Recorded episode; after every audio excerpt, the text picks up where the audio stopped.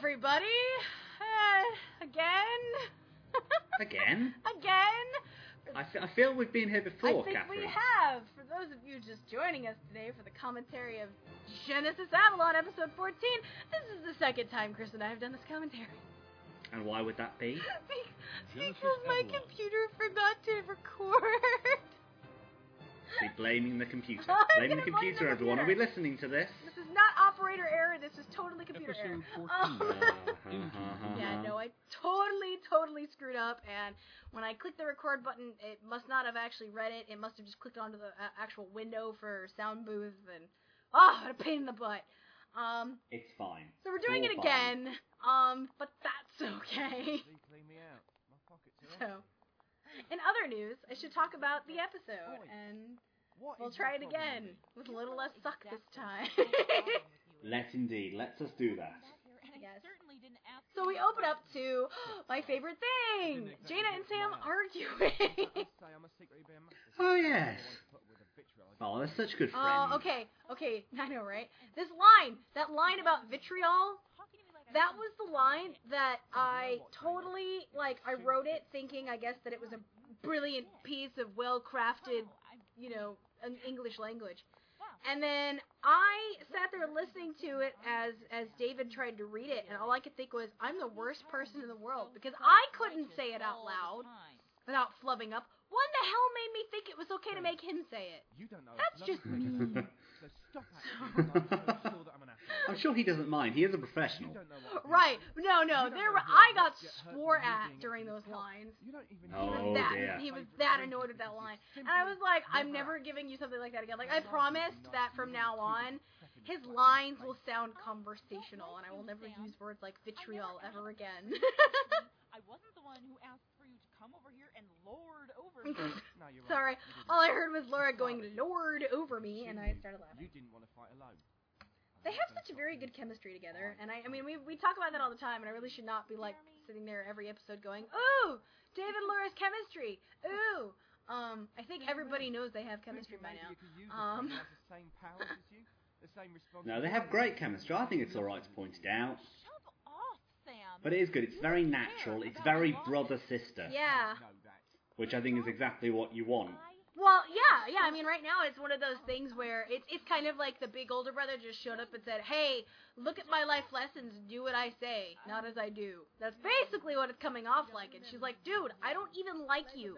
Go We went to high school together. away." Yes. So, and it's nice because like he dragged her back here, and she's already pissed off again. Like it took no time at all for her to get pissed off at him and to start a fight. And it's always her starting the fight. I won't even lie. Like I, I like writing Jaina because she is not a Mary Sue in in the sense of Mary Sue's can do no wrong. Oh no, I I am perfectly aware that Jaina is in the wrong for most of this season. In, indeed, if anything, she's an anti-Mary Sue. yeah. Made this sweet young thing She has like ridiculous. She has she has people faults like every everybody's faults, but like Yeah. she also has that unfortunate inability to hold her tongue most times. And I have friends like that, so I know they exist. But yeah. And then this is the wonderful Tana Hawk, who is now portraying Layla. I like Layla. Layla's a fun character. There's I love Layla. She's very funny. Yeah. This is a this, this is uh, such a well-crafted scene. Yeah, and, and I really enjoyed it. And there's like a bit of like you know jazz music underneath because she's you know she's New Orleans. So um, I, I really like her because originally like I wrote her to be more like Southern bellish, like Yes. w- down to like the white lace and you know and and and the petticoats and stuff. And then and then um. Tana gave me a read that was that was New Orleans, and I was like, "Oh, this is perfect! No, I like this much better. Do that, do that." so, My God, she's a walking cliche. I love that line. Just because you could tell that Sam watched her leave with this like, "What the fuck?" look on his face. I suspect he has that a lot being around Jaina at this oh point in the oh, series. yes, I think he spends his days with what the fuck looks. Like that's all he ever does is kind of look around and go, "What the hell have I got myself into?" Seriously, seriously.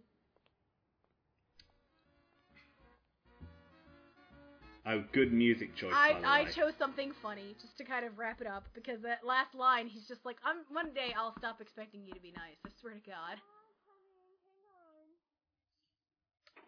Oh, and then this is my other fun thing, new thing for Noir this year.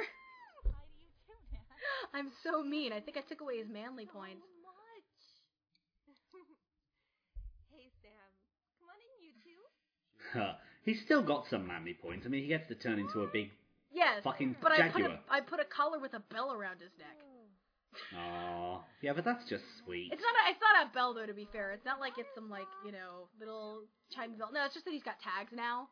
Um, because part of the stipulation that we don't talk about, but yeah, I think it's pretty easy to assume is that when Jaina left, Natalie took Noir in because Z has at like as much as Z kind of likes the bro bro sis sis kind of like they they have that kind of we hate each other but we like each other kind of relationship, whereas Natalie really does like having Noir around and finds him Yeah. adorable, so she gladly took him in. But part of the stipulation was he had to wear a, he had to wear a collar like a real cat and have identity tags. So, God, because I think We I think Natalie's the kind of person who just worries about anything and has like you know, God forbid he's crossing the street as a cat, he gets hit by a car. Natalie, love, you wouldn't Well, if he that. We decides, like, putting, like, uh, you know, maybe he'll wake up from that, maybe he wouldn't. But either way, she would want to make sure that he, his body got back to her. Absolutely. So- We tried putting collars on our cats uh, because they kept killing birds and bringing them in. uh, so we put them with bells on, so they couldn't do it. But then they learned how to hunt without making the bell ring. Oh, that's evil. So then we just took the collars off because it seemed a waste of time after that. I really like this scene because you can tell that Noir is trying really hard not to be mad at her. Yeah, He's definitely. he's done a very good job of kind of going, look, I understand, it sucks, but you've got to get over this. And then when she kind of throws back that whole, no, I kill people, he's like, what the hell? No, you don't. My God. I think Chris Anthony has he's got a very gentle manner and plays Noir in a very under, understated way. Yes. I, I really like how he plays how he plays Noir. Um, After one. which is funny because it's such a radical change from how I hear him as Lance now in the line. And for years, for years, the only role I'd ever heard Chris play was is Noir. I mean, he's done other things on the VAA that I heard, but like this is like like Lance is the first time that I can associate a character with his name now in a while, like for series work. So it's Yeah, kind of yeah. cool because now that I you know now that I'm hearing him a little more, it's nice to hear how you know how he's playing Noir and you know. I don't know. I just I really like the scene. I think it's I think it was needed because you know Jaina went and saw Z and Z kind of gave her the beat down, Because he lost his job. but you know Natalie's trying to do things in a more diplomatic way, and that's one thing I like about her character. She's very diplomatic in nature. She's like I don't want to really start a fight, but I'm I'm gonna tell you how I feel about this. You just kind of have to listen to me. Wants to come So. I've had enough of people blaming me for crap I can't control. When I don't have the right information, I can't be expected to know everything. No one said you had to. Some people just. Oh dear, we're doing that terrible thing of listening Yeah, to the show I and know, not I know. talking. Ah, right. Say words. Speak say words. English. Uh, use your mouth words. Um. Well, okay. On a note of, of not having enough information, um. So funny story. Uh, this will be a few months before people at Pendant actually hear this episode, this commentary. But if you go on YouTube and you search for Jaina and Jane, uh, either Jaina and Sam or Jaina and Sam talk, it's by uh, it's by Laura Post. When David Alt was visiting in L.A., sh- he Oh, basically I've heard about this. I purloined the seen it camera yet. as Sam, Take a walk. and they kind of just improved a two-minute scene Be back later. Oh, live, awesome. like talking to each other, and it was just it was so wicked. But one of the lines was her look turning around and going, "Asara, give me info." You know, she was like, "Tell me things I am lacking information." I was like, the story of their mentor relationship, which now sadly is over. I know. That's okay I know. because I don't want to keep playing a character in the show. I have too much to do. I have all the other stuff I have to do about that. Oh, absolutely. Important thing. yes, important things. No, I need to see that. Yes, everyone go Yahoo. And uh, Yahoo it? No. YouTube it. YouTube it. After this. YouTube it. And I've commented on it with my YouTube channel, my YouTube channel that I never use. Um, I have a YouTube Except for username, but I don't do anything thing. on it yet. Um, Yeah, come on in. Bobby, I love him. I love after Bobby his too. after his conversation last month talking to Julian over the phone where he sounded like you know where Julian sounded like he'd been on like day seven of his eight day bender. Um, But- this is this is the my one of my favorite new characters. This is the official introduction of Carrie Arthur.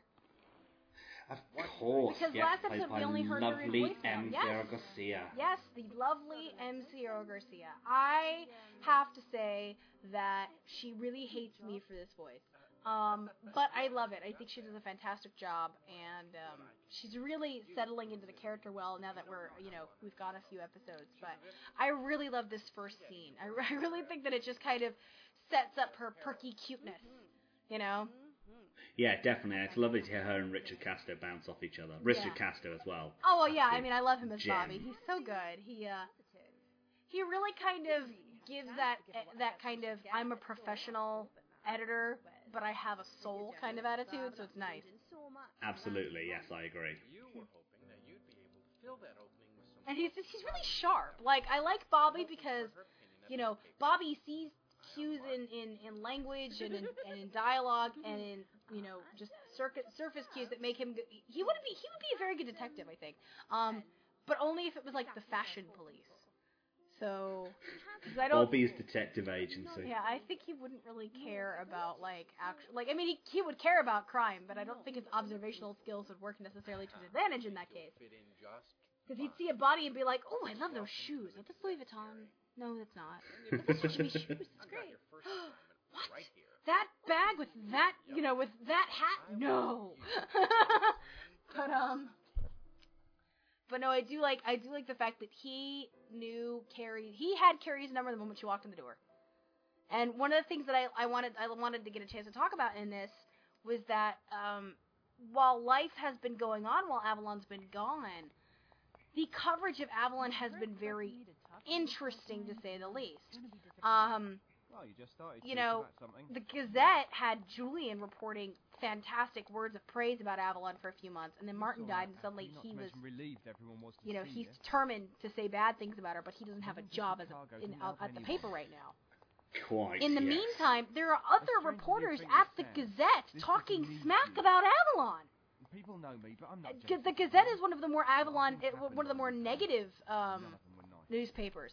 The Herald, which is where Carrie came from, was They turn out also to the very negative, and she was like that one lone, that one lone ranger trying to get positive coverage. The good news is, is that she moved to the Gazette because she realized that there had been kind of a recent change. So, Mm. mm. so note on music choice. Um, this scene right here, because we just came up to Jeb's Avalon and or, um, Jaina and and some of his and Sam seeing what was left of that Took me a while to beautiful fountain in Central Park. got here when they blew the Um. And that piece of music that's underneath is the same piece of music I used you need to stay here now. when she was remembering Martin's death. I'm not. It's staying. very much the Avalon do guilt to say it music. It's that it's that music of right realizing that something staying, she I'm did had lasting I'm per- not repercussions. staying, In this I'm case, not she finally I'm freaking figured out that leaving was a bad idea. but I'm not planning on or that, if nothing else, that leaving led to horrible consequences. But being defensive, Yeah, she turns around and turns it back on Sam, so she can be defensive about it. before anyone sees Everything's Sam's fault. Always, always, always Sam's fault. Blame Sam. Yep. Excellent. oh, rock awesome transformation! The first time I've ever gotten to do the two of them together. Oh. Yeah, that's lo- this is lovely. It's a very nice transform sequence. And I love the piece of music. I've had that piece of music for like two years, just sitting in my in you know in my uh in my Kevin MacLeod music folder, and I could never think of where to use it. And it wound up being like the perfect transformation sequence for the both of them. So I'm really glad at how this came out. Like I'm just it's it's really cool. Okay, where's it coming from?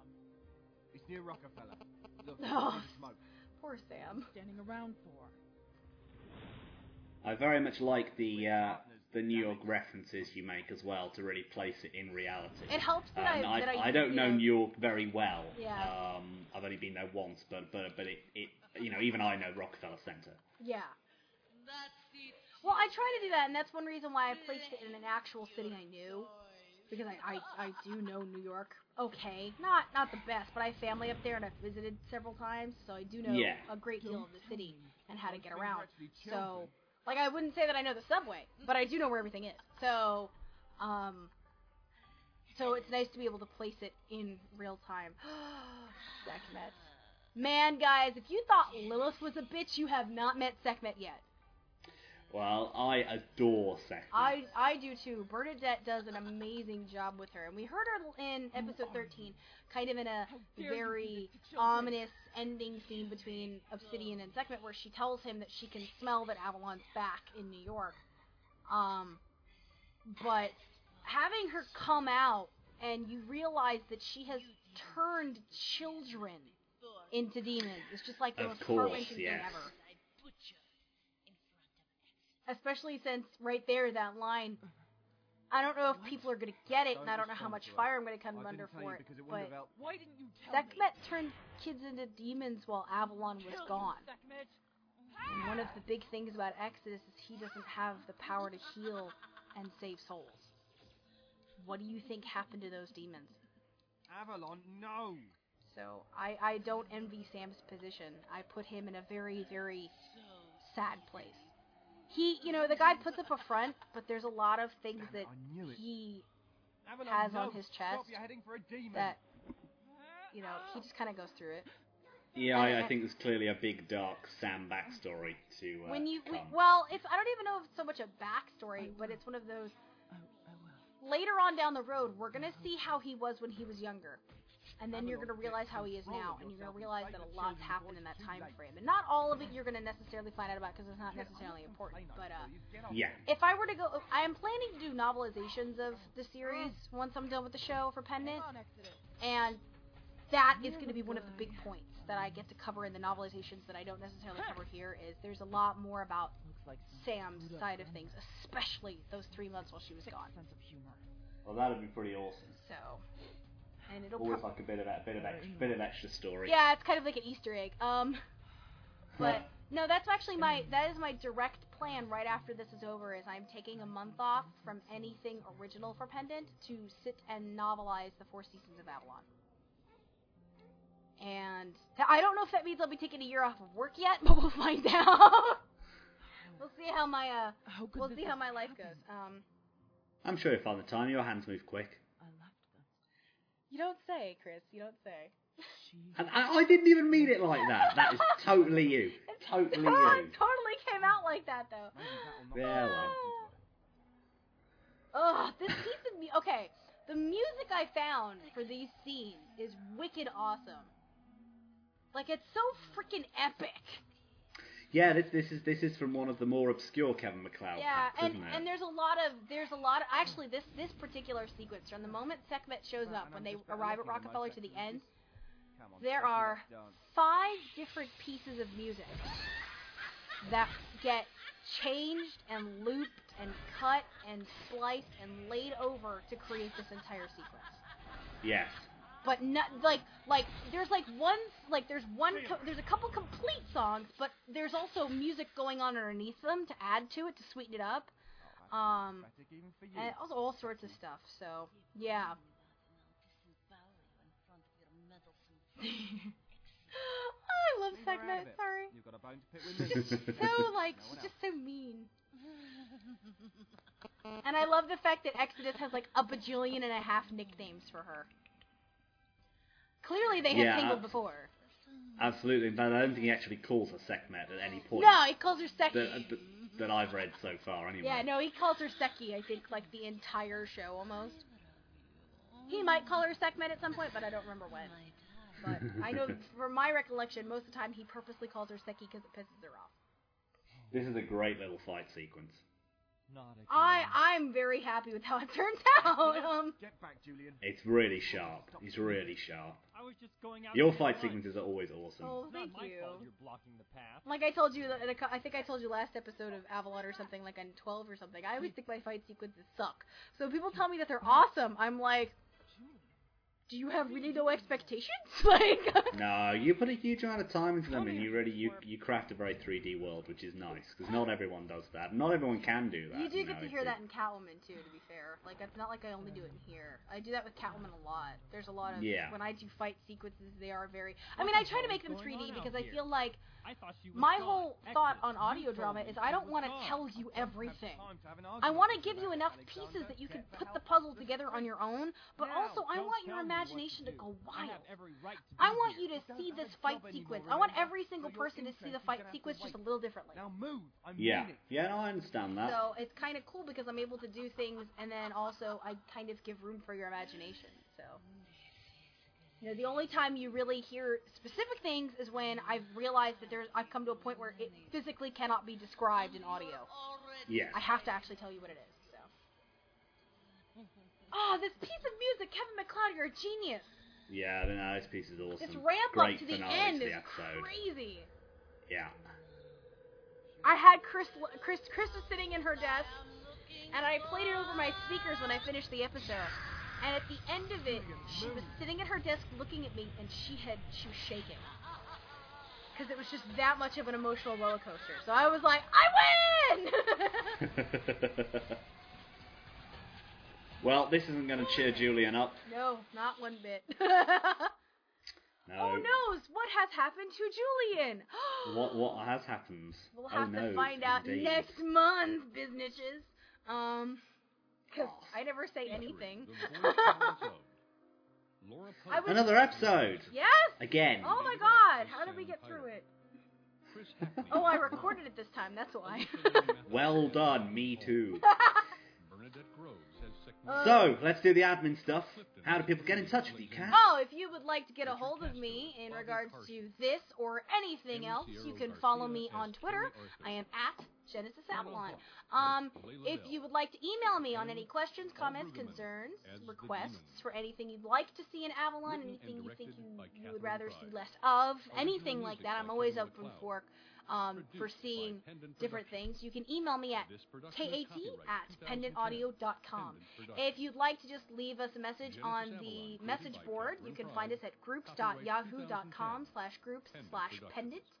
Um, and hey, if nothing else, if you found us through iTunes, leave us a review on iTunes. I love those. They're fantastic. I need them for my soul um, because I love hearing new things. Um, and I love seeing that people are listening.